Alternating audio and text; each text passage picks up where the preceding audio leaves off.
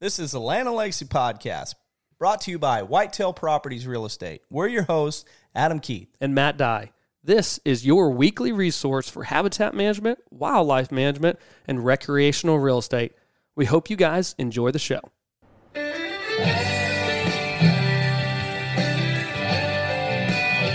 All right, guys, welcome to Land and Legacy Podcast.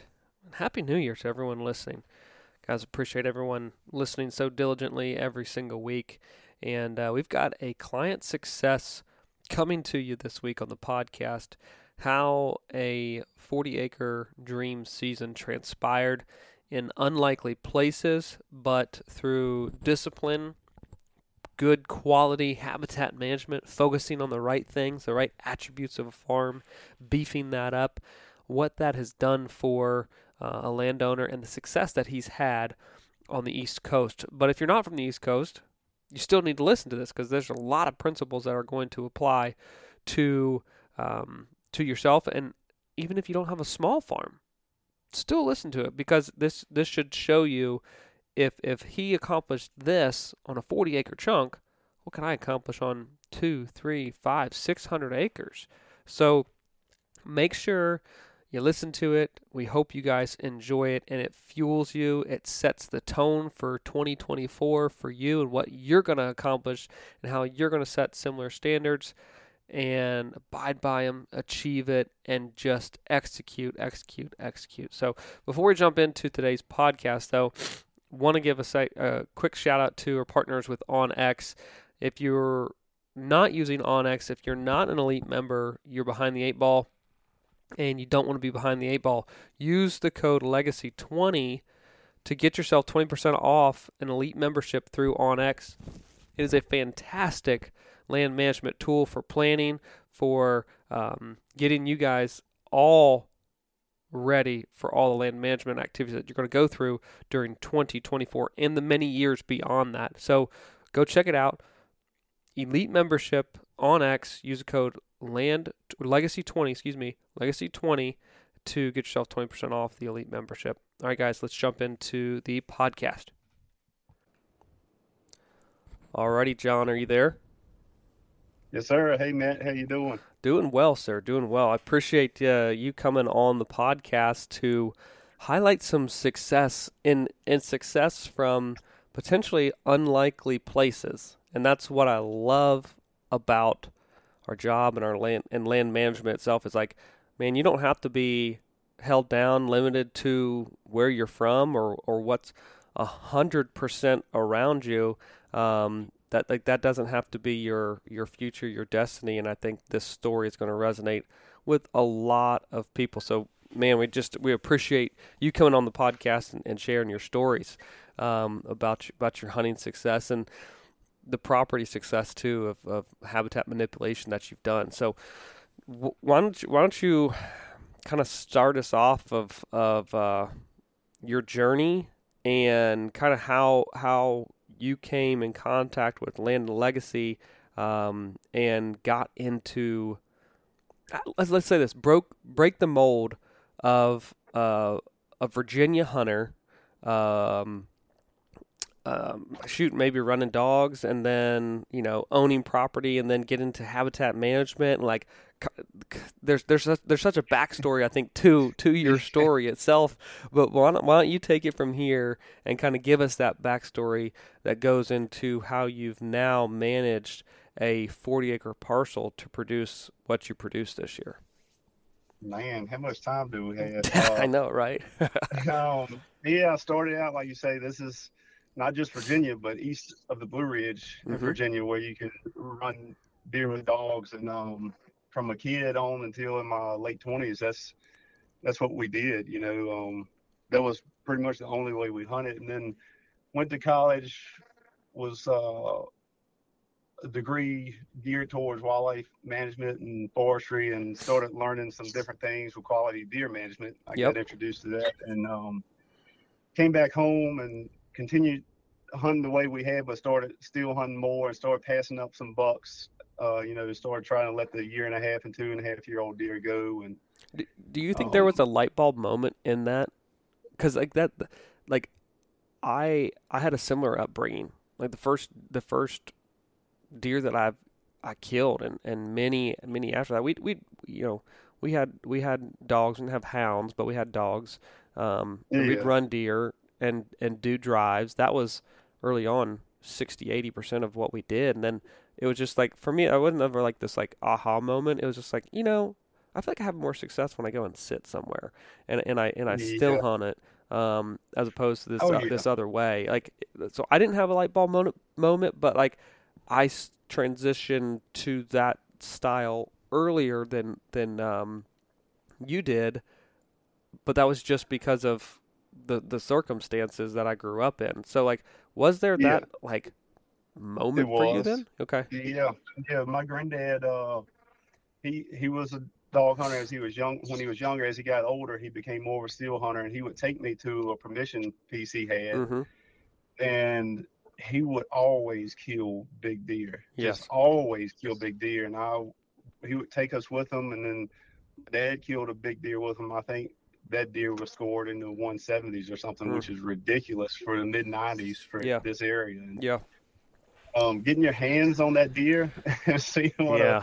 a, a, big deer feels like. And that was probably the moment. And it took some time from that point to continue growing and get to where I am, you know, now. Sure.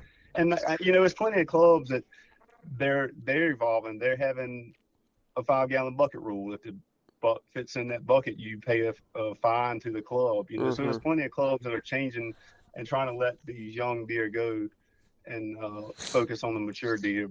But where I'm at it still is is with an exception for a couple neighbors if it's brown is down is is is what way it is here and um but yeah um I can't give you a date but sure. in the 2005 2006 2007 we started letting those deer go protecting the two two year olds we're trying to get to that point now where we're protecting the three year olds mm-hmm. 2013 I bought uh me and my wife bought a 40 acre piece that was actually my great great granddad's farm. Mm, that's we cool. Were able to purchase, yeah, we were able to purchase it from a relative and get it back in the original chunk of the family farm. And um, it was a overgrazed, overstocked cattle farm, and um, the fences were pretty bad, honestly. And that's what kept me from going into cows. It was going to cost so much to get the fence right and right. the catch pen and then all of this and I can do pretty good budgeting and I could tell that it was going to take me the rest of my life to be back in the black with cows on this farm. So I was like, we pl- we have plenty of hay fields, we have plenty of pasture. This is a good spot to make this a wildlife uh, paradise is what I wanted to turn it into. So yes, um, it was hard to turn uh, hay fields into what I've turned it into. I know it was hard for my dad to see. yeah, the fields, yeah. the fields grow up from well manicured to um, looks like a jungle, but is you know is paid off as we'll get into later. Is paid off to to turn it from that well mm-hmm. manicured to what it is now.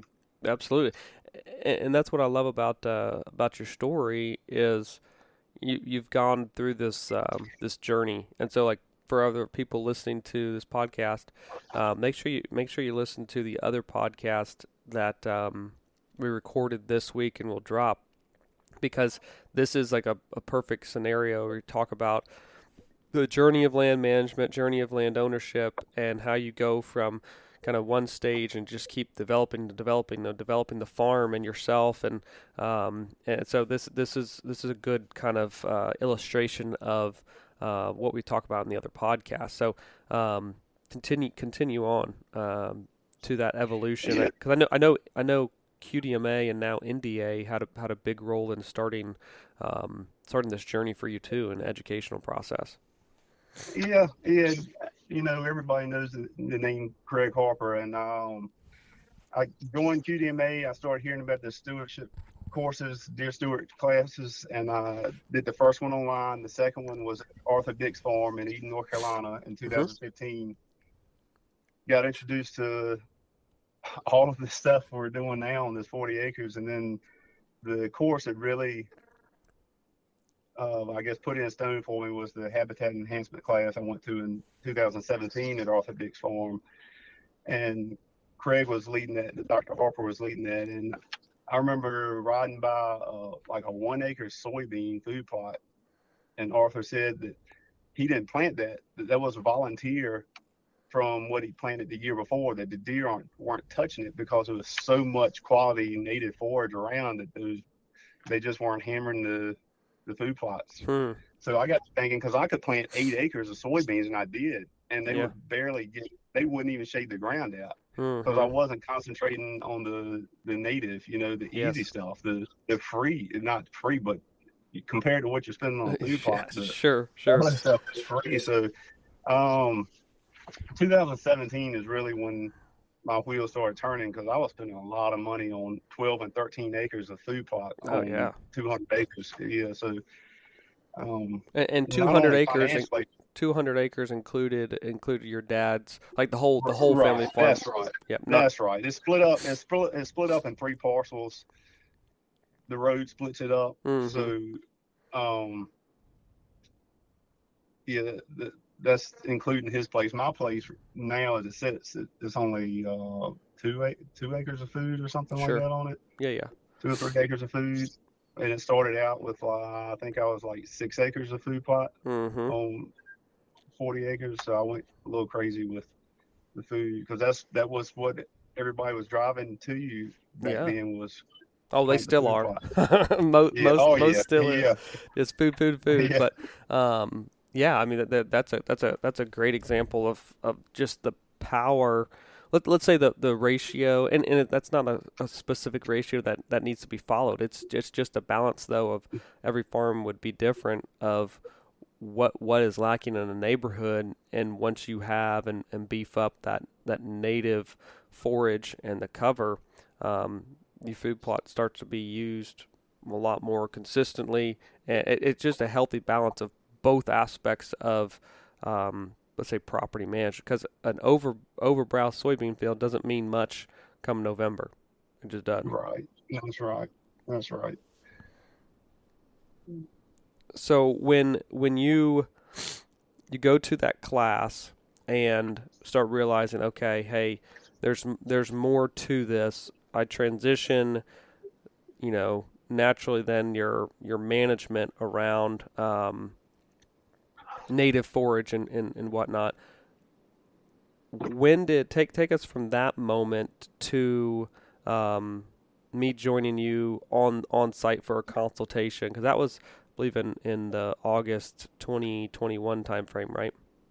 Yeah. So in those four years, it was a lot of reading Mm-hmm. and a lot of um, I, one book I still go to. I I want to say Karl Miller was one of the Sure. authors, but it was about forest plants and their wildlife uses. Mhm. So it kind of grades each plant as to how attractive they are to wildlife and and being able to identify plants. So those four years were spent really trying to learn a lot about these plants and these, you know, I could ad- ID trees, but the weeds, I, I didn't, I couldn't, I, I didn't know this. I'm ashamed to say this, but I didn't know beggar's lice was a sought after, high sought after Mm-hmm.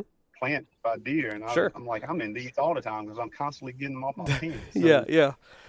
You know, some, and then pokeweed, you know, all these Mhm. plants that are just growing everywhere if you just put the bush hog in the shed. And I didn't realize that the, the one thing I did fight with on old pasture was dog fennel. Yes.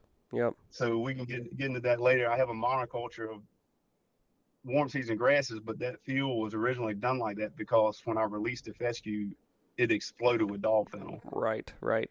So, but the monoculture, when we get into the hunting side of it later on, the monoculture does work into providing the access to my blind without bumping deer. Oh, well, absolutely, absolutely. There, So- there's a rhyme and a reason, and and that's why I want you to speak on, um, you know, quickly because like you you you or you know, deer steward one and two graduate, been to NDA, um, now had a consultation of uh, through Land and Legacy in 21.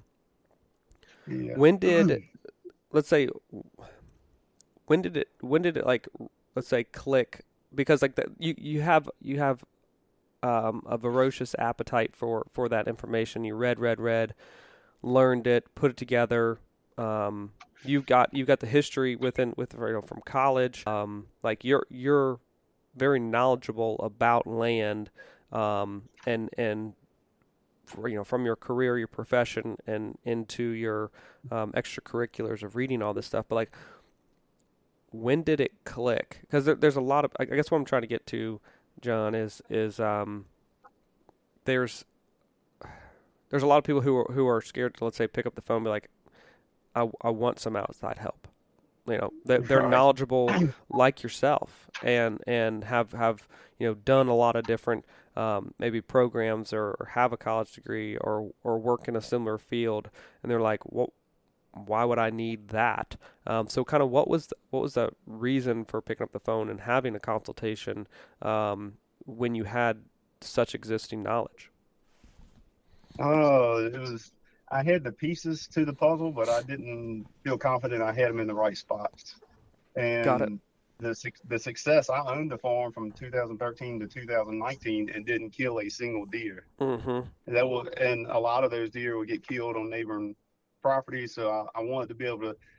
The food plots were good at attracting deer, but not holding deer. Yeah. Yep. You know, that was my thing. And I know I'm on 40 acres. I'm realistic about it. Yeah. I know um, there's a lot of pressure around me, Mm-hmm. and there's a lot of pub- a lot of public land around me, and I know I'm realistic with it. But I also know in these high pressure environments that I can make my 40 the best 40 in 10,000 acres around me. Mm-hmm. Sure. You know, with the with the cover and food, because there's nobody around me with the cover food, and I have three ponds Mm-hmm. on this 40 also. So You're trying. nobody else has what I have, and I, I know you can. I can hold them to an extent, especially late season when there's no pressure on me. Yes, yes, and and you're trying to just pack in, um, pack in a ton of high value resources to either either do one thing, hold deer consistently on the place. Like that's objective one. If you can hold them, you can get them to some older age classes,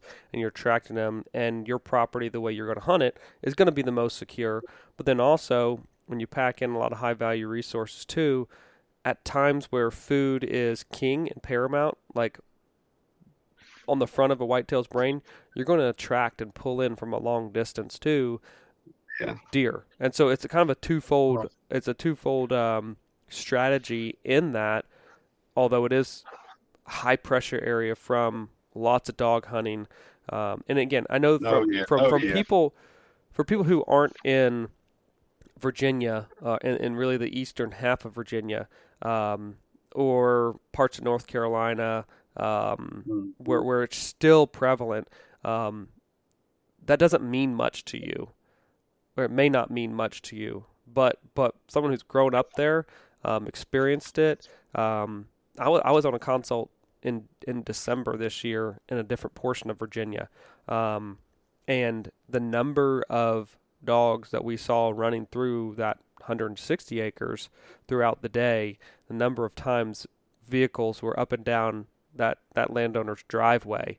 Um, when we talk about pressure, this is this is pressure that yes. you that you can hardly even fathom of the Right. number, the intensity, the frequency, um, packs of dogs, and and I mean literally yeah. we saw we saw the same group multiple times um, throughout the day, but also probably saw three to four different groups of dogs running deer, and uh, so Oh, it, it, it, it's hard it's hard to paint that picture without people experiencing it. But whatever you're thinking when I say pressure from dog hunting and intense pressure, times it by ten, and and whatever pressure you know you, you might have neighbors that hunt and this and that.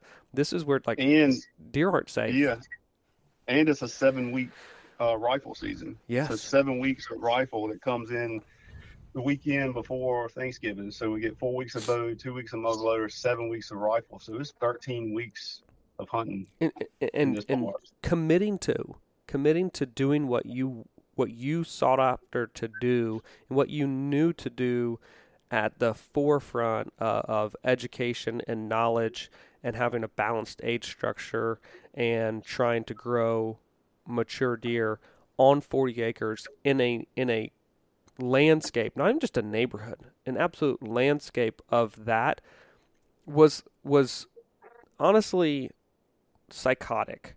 But you knew once you know the information though, you have to like it, that you have to commit to you know that then being your goal. And so no wonder, no reason why, you know, for for a 7 year period, let's say you didn't harvest anything. One, because of all the compounding factors uh, uh, of the neighborhood, the landscape around you, but then also the property wasn't set up in the way that that you know took all those things into account. So, Right. with that being said, for those listening, it's hard. It may be hard for you to comprehend that extreme pressure nature, um, because it's it's just it's different than people hunted on you know a fence line. This is this is constant pressure, Yeah. seven weeks, Yeah. and it makes you wonder how in the world did this happen. Um, but it's like that's the power of a well balanced uh, property and hunting it, hunting it smart, Good. and keeping keeping something secure. You you know when you showed up, I started a little bit opening up the canopy of a it's a four acre um, block of woods. I'll tell you a funny story. Uh, this past winter in March, we finally got in there to burn it, and I had a buddy that showed up to help. And the fire was about out, but still a little bit burning around us. And I looked at him, and he was looking up, you know, just looking at the trees. And I'm like, "What are you looking at?" And he said, "I've never seen such a dense stand of crap in my life." because there was just so many trees in there that needed to be cut. And uh, but I wasn't aggressive enough. Is what Yeah. I was getting at. When you Mhm. came here, you, you you want me to open up eighty percent or even clear cut, and I've got it somewhere around that now. I got a little bit more. I sit in the stands now, and that's what I look at is what trees I want to cut down Sure. when the season is over with.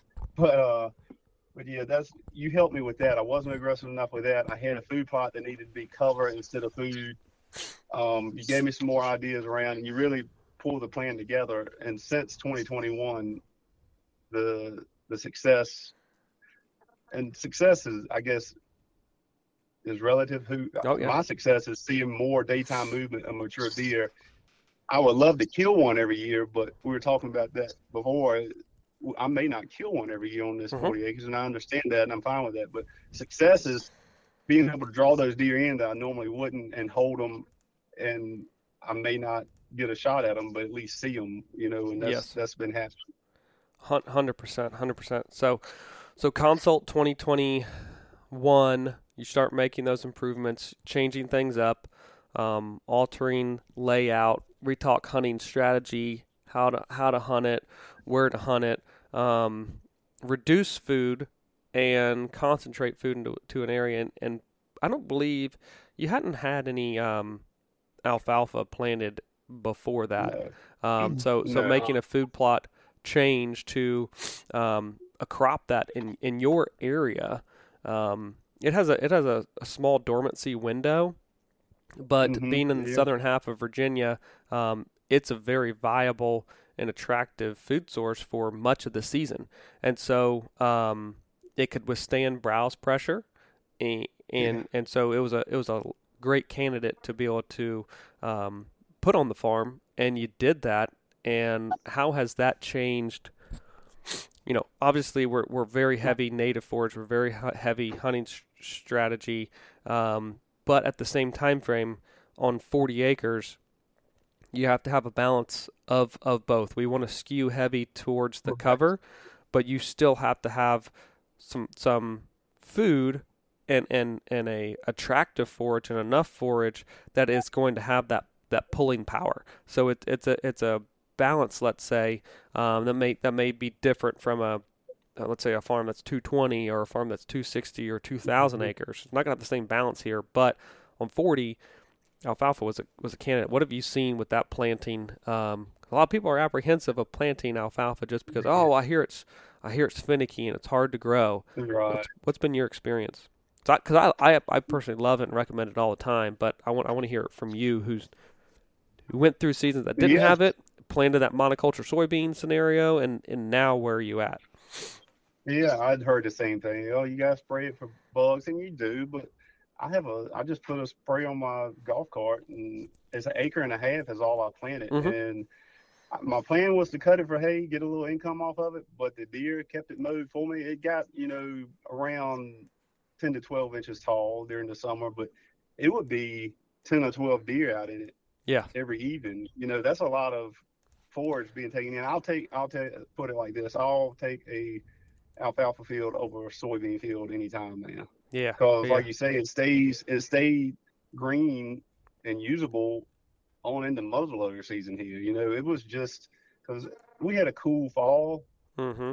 but it wasn't enough to shut it down, and it didn't shut down until, and I, it's still green out there. You know, it's not completely like just stalks out there, and I broadcast a fall mix into it. Yeah. So I had the fall, fall mix coming up at the same time the alfalfa was doing its thing, and man, those season I would see eight bucks at a time in alfalfa, and that was just unheard of Totally. for for me, even early season, and Mhm. it's still using it now. Obviously, my, my two nice bucks that I killed were late season, Yes. and yes. um, so the the alfalfa's up on a ridge, the bedding is down on a side slope and a little bit of a bottom near a pond, and they just come up. It's just like you draw up a football play, and the deer just read it perfect. yeah. I mean, they're just doing exactly what you said they were going to do when we put this plan together. I love it, and and you're keeping you're keeping the the pressure around the bedding super super low. Um, now you can't stop, um, you know, four-legged dogs and hounds from you know potentially running Right. through it. But that that's something that like. uh, I think the best strategy from Yeah. from landowner standpoint is control what you can control. Um, That's and right. and That's right. you keeping it as secure as possible is is most important. And so, um, that's- go ahead. and that goes for you know letting the deer walk because a, a lot of people will say you know well the neighbor is going to kill him. I might as well kill him. And I've told this to you before too. I can't change the way I hunt based on the way the people around me hunt. So I got to keep doing what I do, and it's hard not to worry about them because it's it's so prevalent and so um, um, they're so visual. That's a very visual way of hunting, you know. But Definitely. um, I, I just can't change what I'm doing, other than I can change the habitat, make it thicker, or Yes. stuff like that. I can control stuff like that. But as far as not shoot or not shooting a deer or shooting a deer because of what the neighbor is going to do, I can't.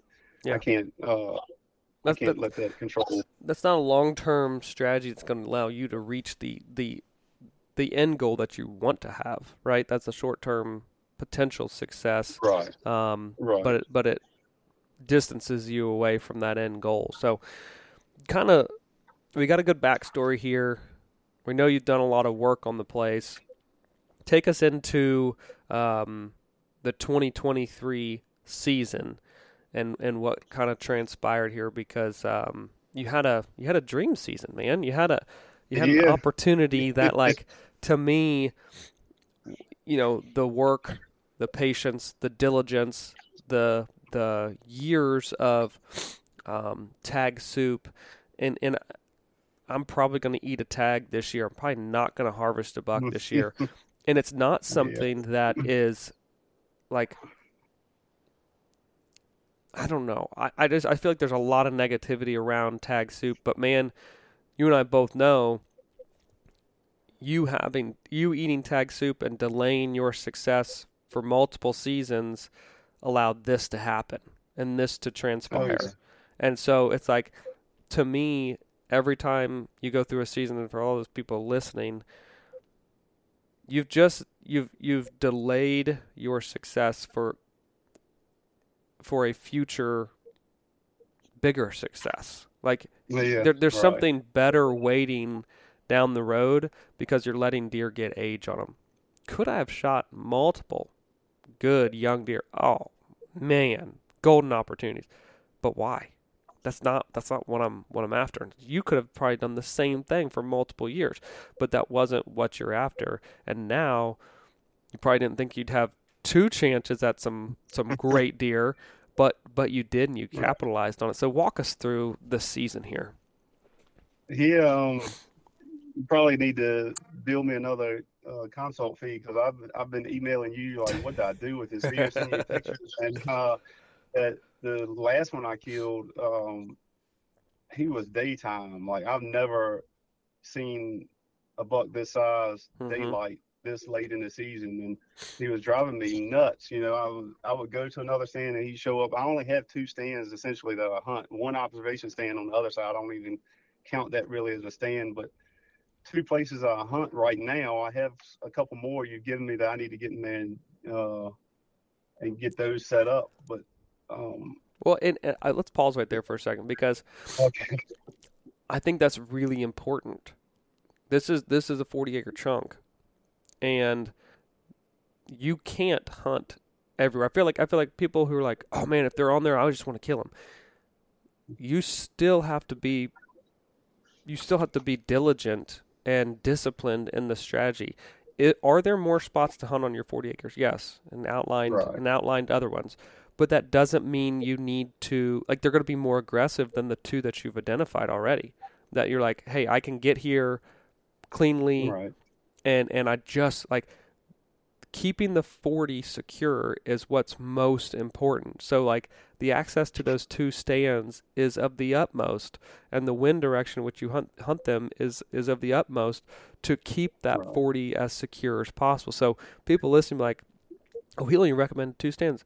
No, didn't figure it out that all I really need is probably two stands and I need to hunt it I need to be patient at the same time as being, um, you know, disciplined. I need to work those, weave those two together throughout a season, and and when the deer are on you, and and you own them during daylight hours, two stands with really good access is enough on on a forty acre chunk. I'm not saying that you know that's cookie cutter, Right. you know, and this this farm is unique.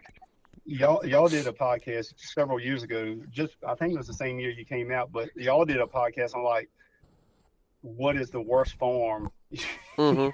layout you can think of. And my farm, I was sitting here listening to it like, man, this checks all the boxes. I just bought the worst farm because it lays east to west. The access is on the west side, so I have to have an east wind to hunt my main spot, and it's just it was it's hard. That's why it's only two stands. It's hard access, Mhm. Mhm. and um, the monoculture that I talked about earlier. Yeah. I, I don't want to be diverse because that's between.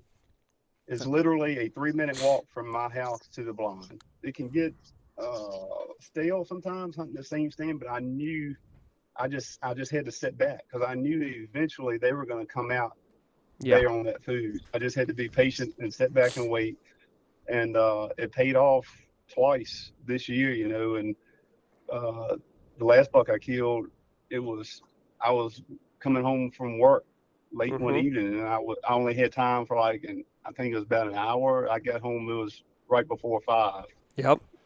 and he came out right at the end of shooting light. You know, so it's it's been it's allowed me to get more hunts in too because those little 30, 40 minute hunts have been very productive Sure. in that stand.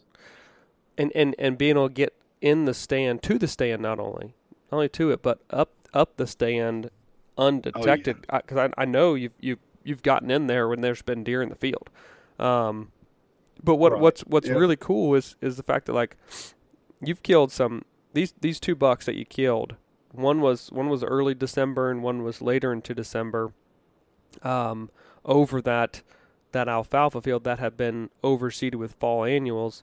Um, but but one of those like it, it was a story of two completely different deer, and this goes back into why you why we set up the farm the way we did and and have the food the way we did and and amount of cover, because one was very frequent on the farm, daylight like core area. He was on that place, and if you had wanted to, you could have gotten probably more aggressive and, and try to poke yourself Right. in, but you would have potentially right then um, then bump the deer. It's like he will daylight on that field if you're persistent and consistent in hunting it, and you could be because of that access, and and then he eventually did. But that deer, Right. Lived on you, like daylight Yeah. photos all the time, and that's so nerve wracking. Like I, I, I almost was nerve wracking you emailing me photos and stuff. Um, but but the other deer is a completely different story. So kind of talk me through, like, did you have history with these deer? How, how did they utilize Yeah. the farm, and how, how how you were able to capitalize on both of them on forty acres? Honestly, I need to go back in my old. I save all my pictures from years past, and I need to go back to see if I can recognize them. But Mm-hmm. right offhand, is not be I recognize the um the big nine pointer I killed in uh on December first. He was sporadic. He was on me back in. I think I had a picture of him in June, some in August. He was just hit or miss. He wasn't even one I had on the radar of having a good chance of killing. Okay. And, um, but I was on food. You know, he he was on me late November, and I don't think it was any more before I killed him on December first. Mm. But I killed him on I killed him on the food. You know, he came out Yeah. by himself. And the uh, ten pointer though, he, you know the story on him. He was here all spring, all summer, and he disappeared and I don't know if you want to go into this later or not, but I'll tell you, he disappeared October 28th and didn't show back up until November 28th. Mm. And I had assumed he was either died of EHD or been killed. You know, I just Right. I just written him off as being gone. Right, right. Yeah, that, and and naturally you would, you know, knowing the the pressure that's around you. You're like, oh man, some, someone probably popped them during that that muzzleloader season, um, you know, in in the state, and you know, they they they they got lucky. But it's it's interesting just the way that individual deer are going to utilize, you know, a 40 acre chunk, right? That deer core area through, you know, summer. He he just he just he rutted elsewhere, and there's everyone Yes. has those instances. And when you have 40 acres and, and camera and stuff like that, you know when he's there and when he's not. And um, literally just a just a dispersal into a different core area, a split core area. That's a tendency that you know some some deer definitely have characteristic. Um, and un, you know, unfortunately, yeah, he left during the rut, but at the same time frame, having a secure area when a ton more hunting pressure, dog pressure gets on, boom, as soon as the rut's over, he's right back in and nestles into a very consistent pattern of bed to food, and it all happens on on on a 40 acre chunk. Um, so that's that's wonderful to to see, but not uncharacteristic from that type of behavior trait of just a deer with with two core areas, um, and utilizing that you know throughout the fall differently. But the other one, to me, is like you know August photos, summertime photos, um, and then boom, completely gone. He was probably you know part of a bachelor group, summered around Mhm. there, and then just did, did to have a completely home different home range and, and splits off from bachelor group and and doesn't show back up until food's really necessary. That like exhausting of energy throughout the rut drives them right back into food as soon as that rut activity sh- sh- activity sh- slows down and you know December 1 uh, I think Ising is what you said when he shows back up and hadn't seen him since August and then boom. I mean that that like Yeah. next day you're there able to capitalize and and you're able to capitalize on it too. I'm, I'm harping on it but like this is why it's so important. It's like you had clean access. It wasn't you hunted the farm a lot but you didn't it, it wasn't like it was being over hunted because of the access and everything to that field. Um, that that was so integral into the the property and the play and the layout. It's like you gotta remain accessible here and, and you've done a obviously a very good job of that. Um, and so you know two completely different scenarios. I think the the nine pointer we said was like over 19 inches wide, big framey framey deer, um, and and then uh, a super a super solid 140 ish inch uh, 10 pointer as as well on the same 40 acres in one season, different behavior, but to me that's why you know you can't underestimate a 40 acre chunk if you're disciplined Right. and and discipline in your strategy, your development of it, and then the way that you hunt it. and I just hats off to you, man, for accomplishing that in Well, a really difficult area. and thank you for the work you put into it, and Oh, like I said, all the emails and helping me out with the hunting strategy. And um, I know for some listening, 140 doesn't sound big, you know, for Midwest, but where we're at here, you'd be hard pressed to find 140 inch in this part, of, even this county. You know, that's that's the thing. Even within the same county, you can go find 160, 170, but this part of this county is, you know, 140 is is huge. hmm And that's that's where you know success is is um, is really relative to to your your exact neighborhood and, and where you're at. And um, dude, this what what you've been able to accomplish um, is is is stinking awesome.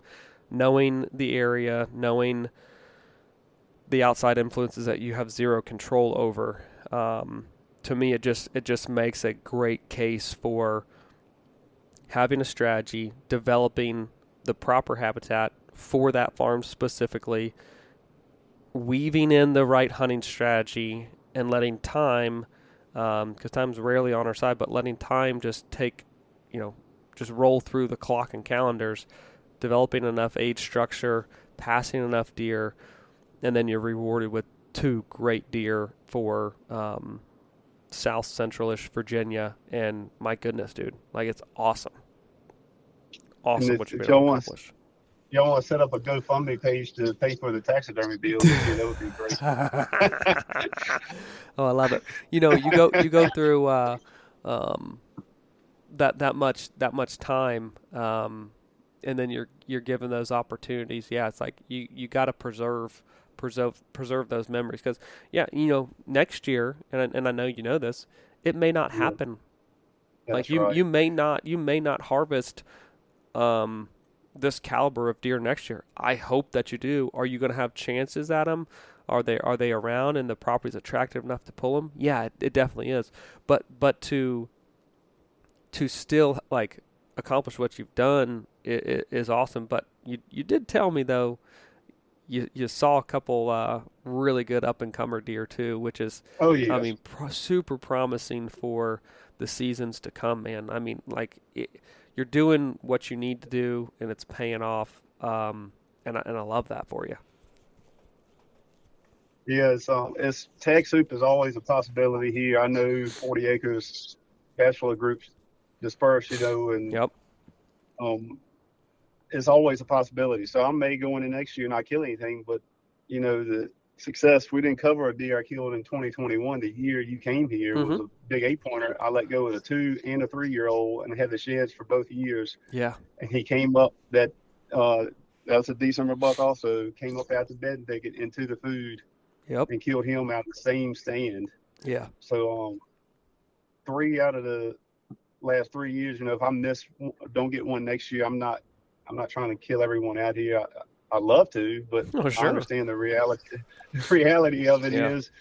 some will be lost to neighbors, some will disperse, some EHD will get, and that's just that's why it's hunting. That's it. You know, That's it. And and I mean, I'm gonna enjoy the process though. You know, I'm Mhm. already itching to get the, get the chainsaw out and that's right. uh, we have the first Saturday in January is the end of the season, so that uh that following week I'll be out here with a chainsaw like a termite, cutting any sweet gum or elm I see and, That's right. and working on these trees. That's exactly right, man. Well, I really appreciate your time, John. Come on and, and, and talk about this and, and share that success. And um, it, it's rare to find someone who, who has that devotion to um, seeking the knowledge, implementing the knowledge, being diligent enough to, to hold off the trigger and, and, and delay that success for um, a future success. And, and you've done that. And I appreciate you sharing the story because I know it's going to resonate with um, with a lot of listeners and um, probably encourage them to do to do the work that you've done. So appreciate you being a part of that. Oh yeah, thank you and Adam and everything y'all do. All the uh, stuff you put out in the podcast is is really helped out. I'm still listening. I'm still learning. You never quit learning, That's no matter what it is. Your your Christian life or your your wildlife life. You, Oh, yeah. uh, you never you never stop learning. You never stop growing. Hundred percent, hundred percent. Well, man, we'll uh, we'll catch up here later on. But again, thank you so much. We appreciate it. All right, thank you, Matt.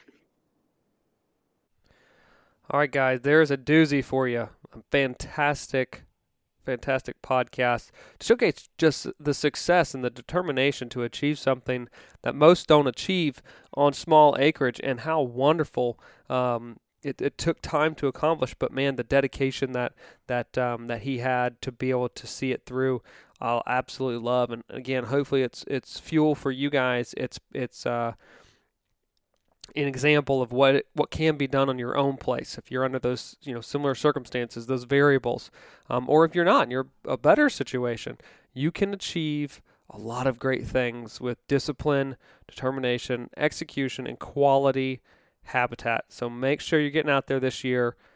Set your mind to it. We're getting into that habitat season, that frame of mind. Get the chainsaws out, herbicide, hatchets. Time to go to work. Let's go, guys. Thanks for listening. We'll catch you here next week.